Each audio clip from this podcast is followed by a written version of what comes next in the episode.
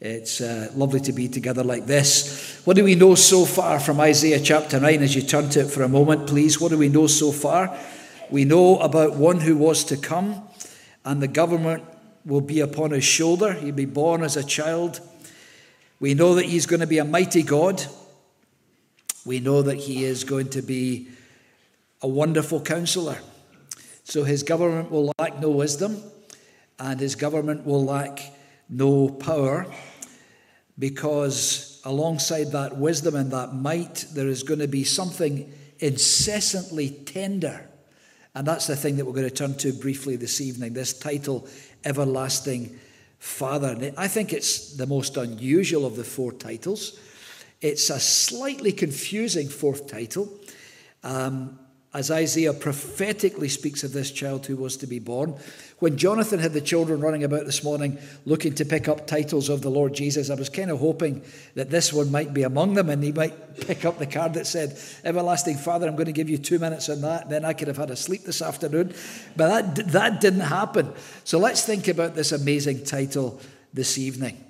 What do we mean when, or what does Isaiah mean? What are we to understand from the Bible when we hear applied to Jesus this title, Everlasting Father. Every Bible believing Christian knows that our God is one, but he is, th- he is three distinct persons God the Father, God the Son, and God the Holy Spirit. And one of the most helpful truths about what we call the doctrine of the Trinity, the word doesn't appear in the Bible, the word Trinity doesn't appear in the Bible, but one of the most helpful things that we can draw from the Bible about this doctrine of the Trinity is that when we're speaking of God the Father, He is neither the Son nor the Spirit. And when we're speaking of God the Son, He is neither the Father nor the Spirit. And when we're speaking about the Spirit, He is neither the Father nor the Son. So there is a unity in the Godhead, but there are distinctives in the persons of the Godhead. And yet, here we have the promise of a child to be born, a son to be given, whose kingdom will never end. And one of the titles he is to fulfill is that of everlasting Father. Well, I've got four things to draw your attention to this evening that I hope might bring some clarification. Number one, there is no competition here. No competition here. By that I mean that there is no sense in which this title points to God the Son taking over from God the Father. Rather, Jesus fulfills this title as he, as we'll see, fathers his people back into a restored relationship with our Heavenly Father.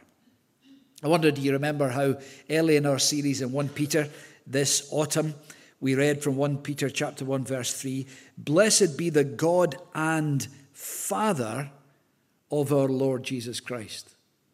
The God and Father of our Lord Jesus Christ. So the Lord Jesus delights to be known as the Son of the Father. He delights to glorify his Father. He delights to relate to God as Father. And God, our Heavenly Father, obviously delights to be identified with Jesus as his beloved Son and with whom he is well pleased. So, as the Father and the Son relate to each other, there is no competition. That's the first simple thing for us to look at here and understand this evening. There are not two heavenly fathers now to whom we pray. In no way are we to think of the Lord Jesus moving into the territory that belongs uniquely to God the Father. But as the Lord Jesus relates to us, those whom he came to save and reconcile to God, as we will see, he nonetheless plays an essential fatherly role in our salvation. That's the first thing. There's no competition here. Second thing, there's no confusion here. That might be a bit, a bit of an exaggeration in terms of my exposition, but we'll see how we get on. In the Bible, there's no confusion here. We were thinking a little about this. Uh, about this on uh, Wednesday night at the prayer meeting from John chapter 14. Do you remember when Philip said to Jesus, Lord, show us the Father, and that would be enough for us? Now, if there had been a sense in which Jesus saw himself as the Father,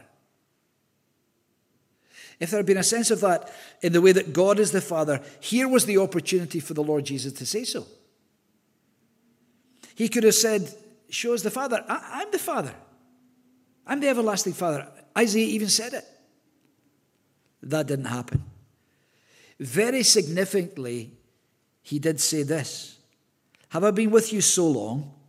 Still do you not know me, Philip? Whoever has seen me has seen the Father. Now, we're not talking here about physically, physically recognizable features, but rather the Lord Jesus is saying, if you want to know what my Father is like, if, if you want to know what he is like in his character and his personality, what he stands for, then we look at the Lord Jesus. We look at God the Son and we see him there.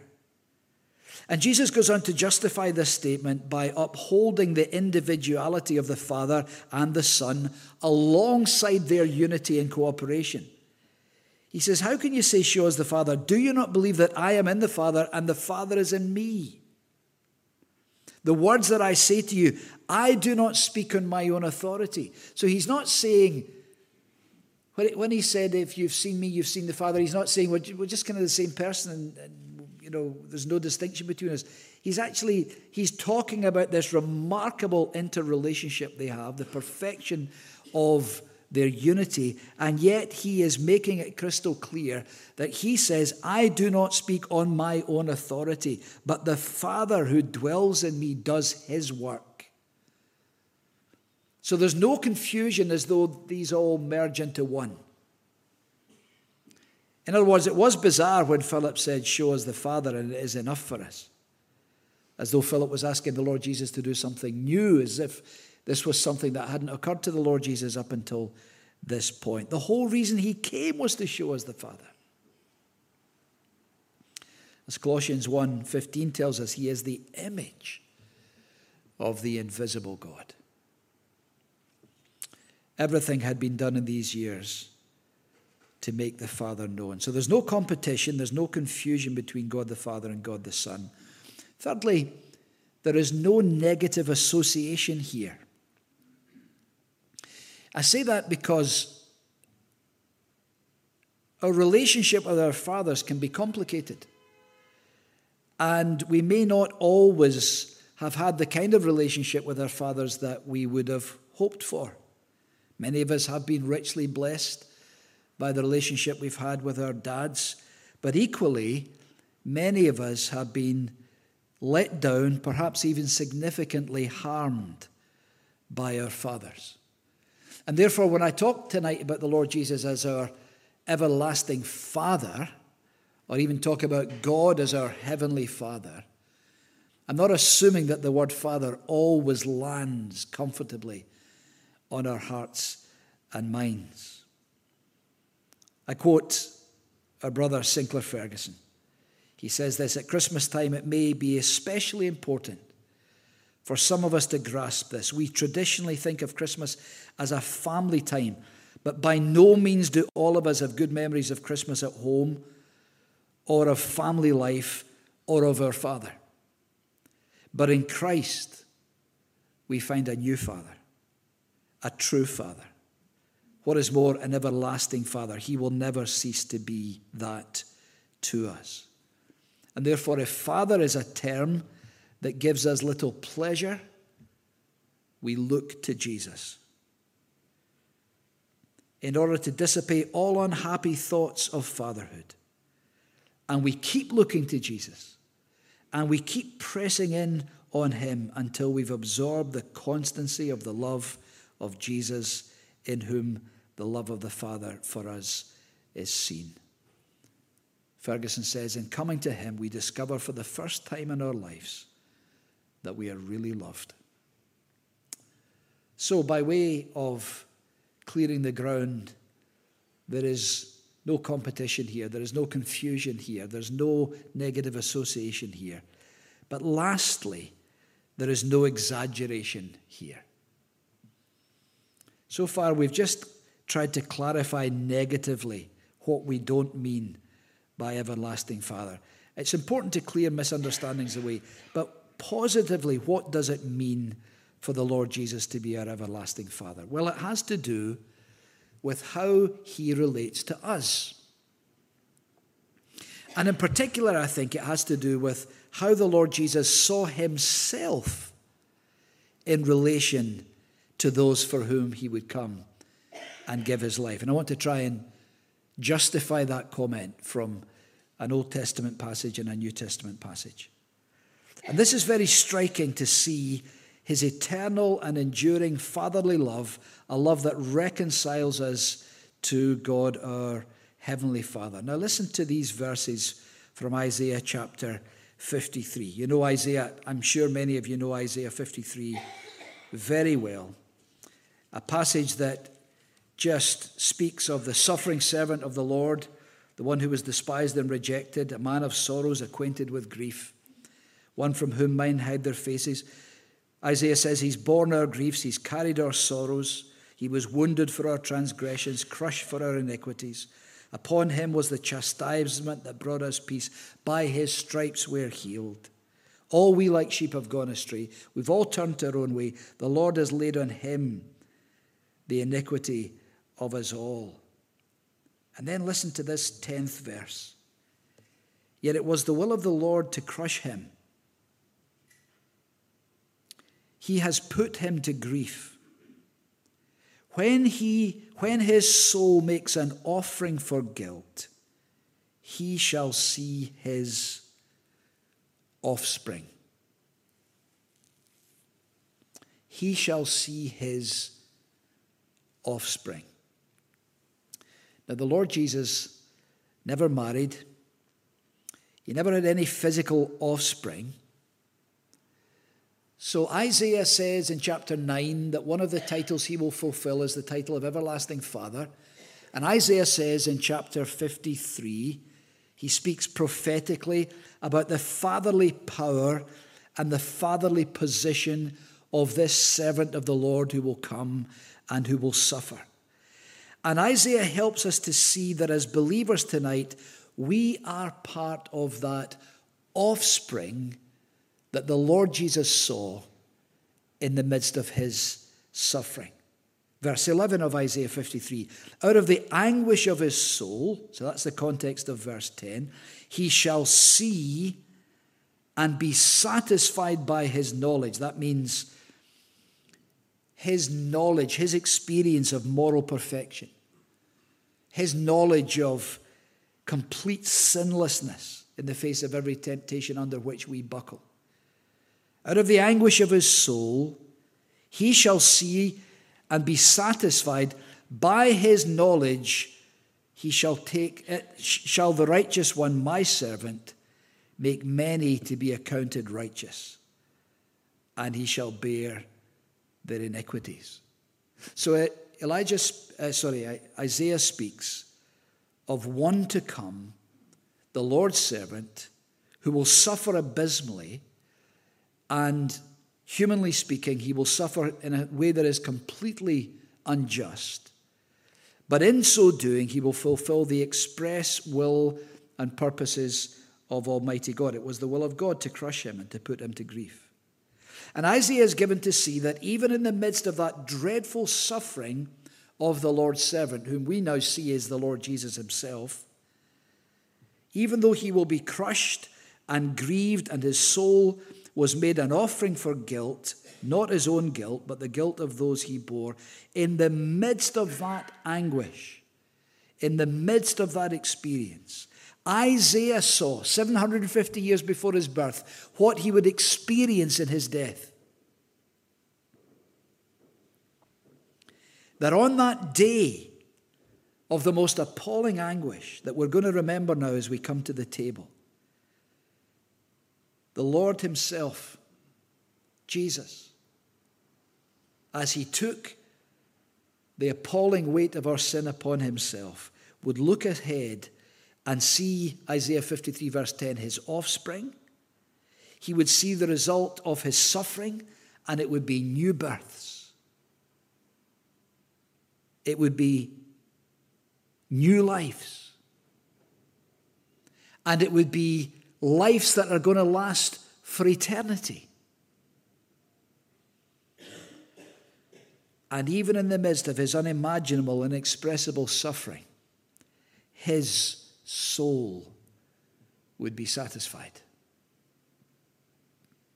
He would make many to be accounted righteous, and he shall bear their iniquities, said Isaiah.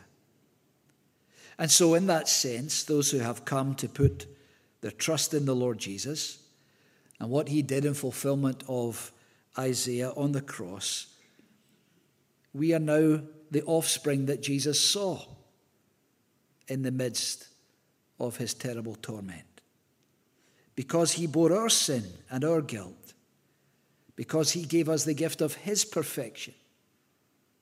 That's what Isaiah meant by, by his knowledge shall the righteous one, my servant, make many to be accounted righteous. By his knowledge of how to live life and please God. That's a knowledge I don't have, it's a knowledge you don't have. But by his knowledge of that, he gives that gift to us so that many who trust in him, whose sin he bears, are accounted righteous. It's a wonderful picture of justification. The knowledge of that promise as he looked ahead at his vast offspring deeply satisfied his soul as he suffered, as he was rejected, as he was crucified, executed for us. So Isaiah told us in advance that the Lord Jesus would see ahead to the fruit of his suffering, and the Lord Jesus would be soul satisfied to endure it, that there might be eternal offspring. Let me give you one final example of what this role meant to the Lord Jesus, and this time from the New Testament, from the very John 14 that I mentioned a few moments ago. I'm just going to give you the verse in isolation. Do you remember when the Lord Jesus was preparing his disciples for what was about to happen? How he was about to leave them and go back to glory, and he'd promised that he would send the Holy Spirit. He said in verse 18 of John 14, I will not leave you as orphans. I will not leave you as orphans. Now, that is a fascinating way that Jesus perceived his followers were he to leave them to fend for themselves. He uses the word orphans. An orphan is one who is left without parent, without father. And here is the Lord Jesus in John 14 letting us into how he thinks about his followers. And the way he loves us, the way he tends for us, the way he cares for us, the way he provides for us. I will not leave you as orphans. I will come to you. He speaks from the perspective of a loving father to his offspring, an everlasting father. And wasn't it lovely as Naomi introduced that carol earlier on to be reminded from John chapter 15, verse 9. I just jotted it down because it hadn't occurred to me until I heard it tonight. How Jesus said, As the Father has loved me, so have I loved you. Now, that does not just mean my Father loves me hugely and I love you hugely. It means more than that. It means in the way that He fathers me in love.